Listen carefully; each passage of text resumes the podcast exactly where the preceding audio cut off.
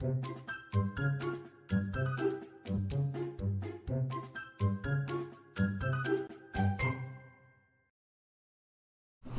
大家好，欢迎收听《给个说法》，我是德意法律事务所林小编。那我们今天要来跟大家聊的话题是，这个包包好便宜，可是要小心，其实它是盗版货。那今天这是我们是消费者的情况，或是买家卖家的情况。那我现在想问的是，如果今天换我，因为现在大家人人都有可能在一些平台上开店，比如说像虾皮，你今天想要贩卖你自己二手的包包啊、二手的游戏等等的。其实你要在上面，只要你有账号，然后你有通过一些身份认证，嗯，你要自己开店，其实不是不可能，不像以前说一定要租一个店面，现在网络一个小空间，你就可以成立一家一个店啊，一个卖卖地方的东西，呃，诶，卖东西的地方，嗯嗯嗯，好，没关系。那我今天明明知道我卖的是真品，可是消费者收到说，诶，你卖的是假货，你卖我假货，那我现在该怎么办？好。这个问题就是我们刚刚讨论前面的议题的另一面，嗯，哦，就像硬币的另一面是，就是假设今天我是卖家，那我怎么办呢？好，那其实这个问题我们可以抽丝剥茧一下它的细节，就是如果我今天是卖家，嗯，我为什么会有这些货？哦，有可能譬如说，就是因为我很喜欢买名牌包，我当初去买了。对对对，或者是我很我我就是很很喜欢表，所以我我有很多的名就精品的手表，腕腕表，对，嗯，所以我在卖的是我的二手品，嗯，好，那那肯定就有当初的购买证明嘛，哦，对，好对对，或者说，譬如说我现在卖的是我自己的二手收藏，是，那恐怕不会有第二个，嗯，好，那可可能譬如说，因为我真的太喜欢，我一次买五只，嗯嗯嗯，那恐怕不会有第十一只。哦，好，所以呃，二手可能是一个可能的情况。嗯，好，那也有可能我卖的都是全新品。那为什么我会有这么多全新品？因为我不是我不是精品业者、欸，嗯，为什么会有全新品？哈，那有可能是国外的水货平行输入。嗯，有好，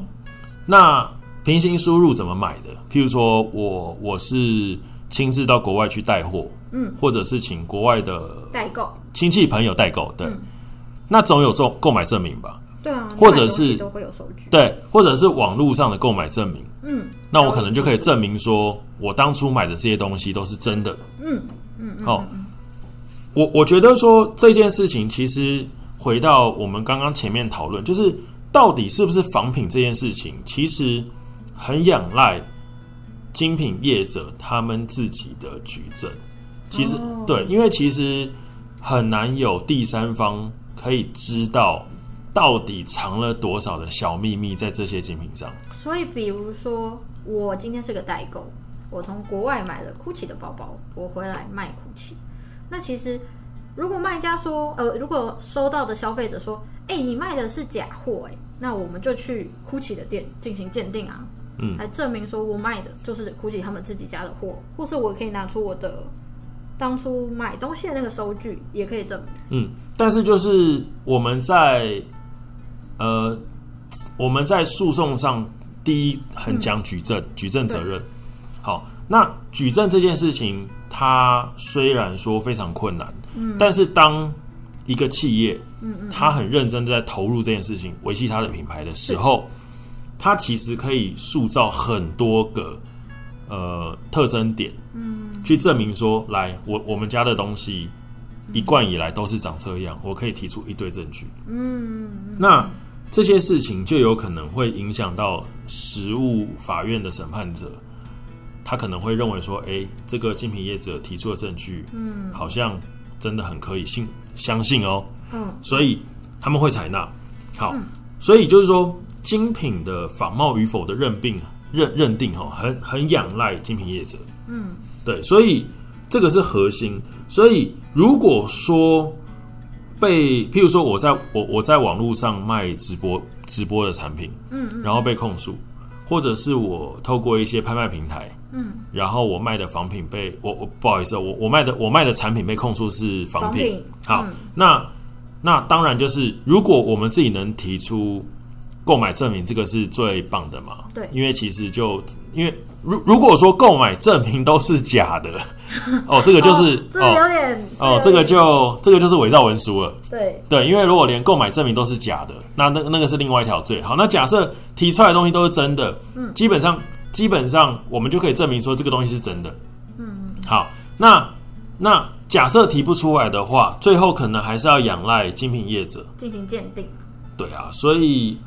这些我我认为都是实物上的困难呢、但是呃，我我先说，就是基本上以就是假设我是卖家的话，嗯嗯，大概会从譬如说我的商品来源是什么，嗯嗯，然后呢，我的价格是怎么样，嗯嗯嗯，譬如说呃，精品可能价格都所费不值，对，有那大概有那个对对对对。它它有一定的价格。然后呢，交易过程大概是怎么样？我是、我是怎么去传输这件事情，这些都会有影响。那我好奇有一点，会不会我是不是货的那个人，所以我一开始我买的就是个假货，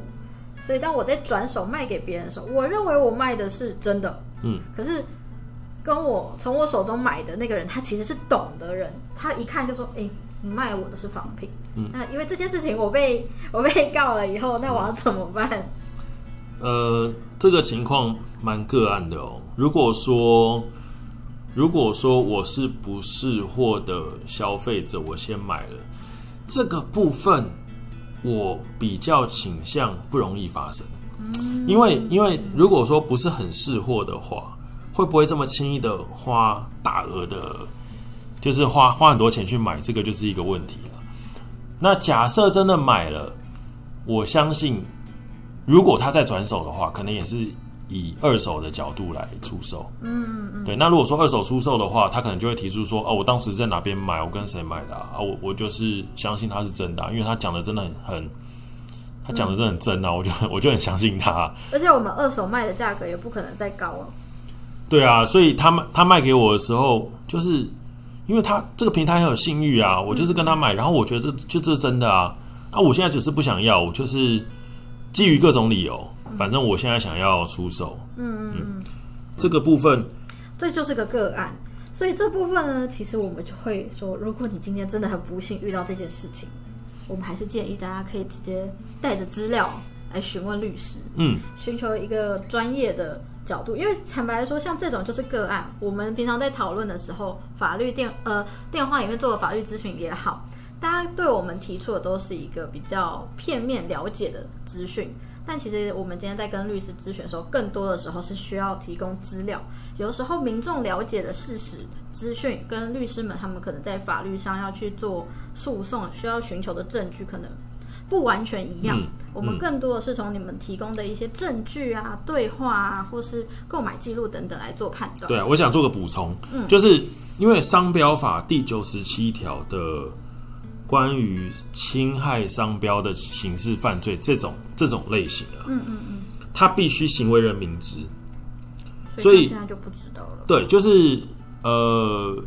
就是我们其实其实我们我们听众很多应该也也很多都是法律人哈，就是罪行法定主义是在实务上被贯彻的，对，就是你要先知道说，我被追究的。这一条刑事犯罪的要件是什么？是假设它有三个要件，那我这个三三个要件必须被证实符合，我才会成罪。对，好，那这这个逻辑，这个逻辑就是我们一般所谓罪定罪行法定主义的的基础。那商标法第商标法第九十七条的明的的的要件有一个是明知，嗯，所以在实物上其实要去证明，就是他知道。对，而且而而且不是不只是知道哦，是明知哦，因为我们一般刑刑事的故意有分直接跟间接。嗯，哦，那那明知这两个字，明知其实不是普通刑法的用词。嗯嗯嗯，所以我们用什么证据去证明明知？哦，这个这个其实也是一个挑战。所以，譬如说我今天可能我假假设我真的不知道。对，对我我这我我相信我的前手买家买到了这个、嗯、这个产品，嗯嗯嗯，我真的认为是真的，对。但是因为我可能不喜欢了，或者是我想要换新的，我想要升级，嗯，或者是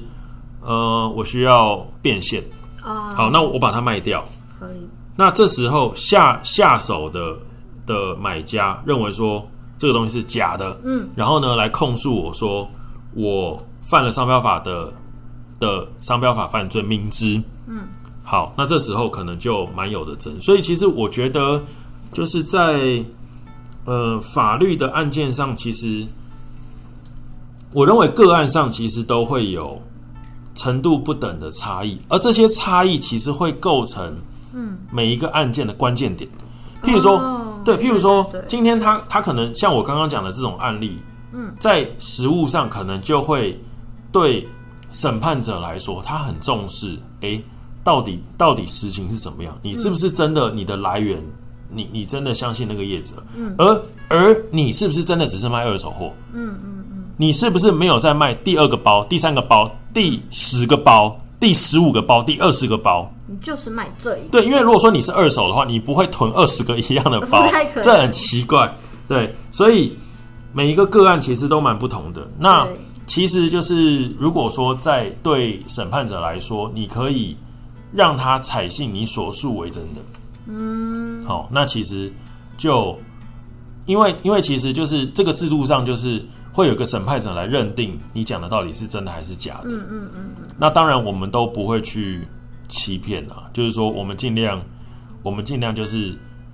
假设我真的是无辜的，嗯，那我就是讲对我，我就是讲说当当时的事发过程是怎么样。对对，不要害怕啦。对，那审判者他他看到你讲的这些东西，然后看到你的证据，嗯，其实就就不会成立犯罪了。基本上他们一定会评估，也会去审酌，所以这部分其实我觉得大家都不用太，如果你真的是无辜的话，你真的是不不用太紧张。好，嗯那关于这部分的话，我们今天其实也聊了蛮多哎，谢谢李律师今天的分享。还有什么想要补充给我们的观众朋友？嗯，补充的部分，因为今天在聊品牌，所以我想要分享一下品牌这件事情。因为，譬如说，我们今天聊到精品啊，就是说精品的的仿冒的问题，其实根源在于精品有价，品牌有价。品牌经营非常成功，对，就是说这个品牌是有价值的，是的，所以我可能甘冒风险，我愿意去买一个可能的仿品，好、即便它非常非常贵，然后我可能不想要从从就是官方的的商店来购买，但是因为它这个品牌很有价值，嗯，好、所以我想要去购买这样的商品，即便它有可能是仿品，那其实。这个背后的，因为我我个人认为，这个背后的逻辑就是就是品牌有价，好、其实就是这个智慧财产，好、不管它是著作权或者是商标，好、如果说它没有申请商标的话，它就是著作权，那这个东西是有价值的，嗯，所以我们才会就是依照经济学的市场法则、供需法则，我们会去花钱买这个东西，嗯，所以我认为就是说。呃，其实智慧财产权真的是有价值的，所以其实我们应该要尊重智慧智慧财产，就是它是一个智慧结晶，它是有价值的。但是我也想要分享的是，我觉得不要迷信这种东西，迷信吗？对迷信，因为如果说我们心中真的认为这个东西有价值，嗯，那你就去买，因为它很棒，它真的很精致，它真的很完美。但是如果说你心中没有没有这样的想法，我倒不觉得我们要追求这些东西。嗯嗯，好，就是在追求这些东西的过程中，就像我们今天分享的这些案例，其实都会衍生很多的法律责任。那其实，呃，得不偿失。其实我们真正想要的，譬如说，假设我真的很喜欢这个精品，那我就是就是去购买它。我觉得这个东西享受你自己的快乐啦。对它没有不好，因为人家也很努力的在经营这个品牌。品牌本身就是有价值的，因为品品牌本身它的背后就是他们付出的努力，没有错他们把东西做得很好，他们把服务做得很好，嗯，所以品牌是有价值的。如果说你觉得说这个东西对你有价值，嗯，那你就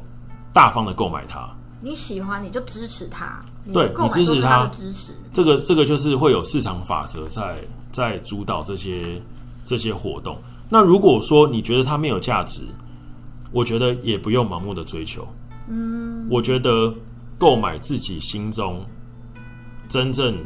就是我我认同它，我认为有价值的商品，嗯，比较好。不要盲目的追求，不要迷信。哦，了解了解，是好。那我们今天时间其实也差不多了，对，那我们今天就来说个结尾吧。那大家如果还喜欢呢，也想听更多律师分享，欢迎大家关注“给个说法”，关注我们的 YouTube 频道，会有字幕版的 Podcast 可以看。如果你有其他法律问题想咨询呢，也欢迎大家可以 Google 搜寻我们德意法律事务所来电询问。每周五晚上九点半，我们会在 Podcast YouTube 平台与你们再次相会。我是林小编，我是李律师，谢谢您收听《给个说法》，我们下次再见，拜拜，拜拜。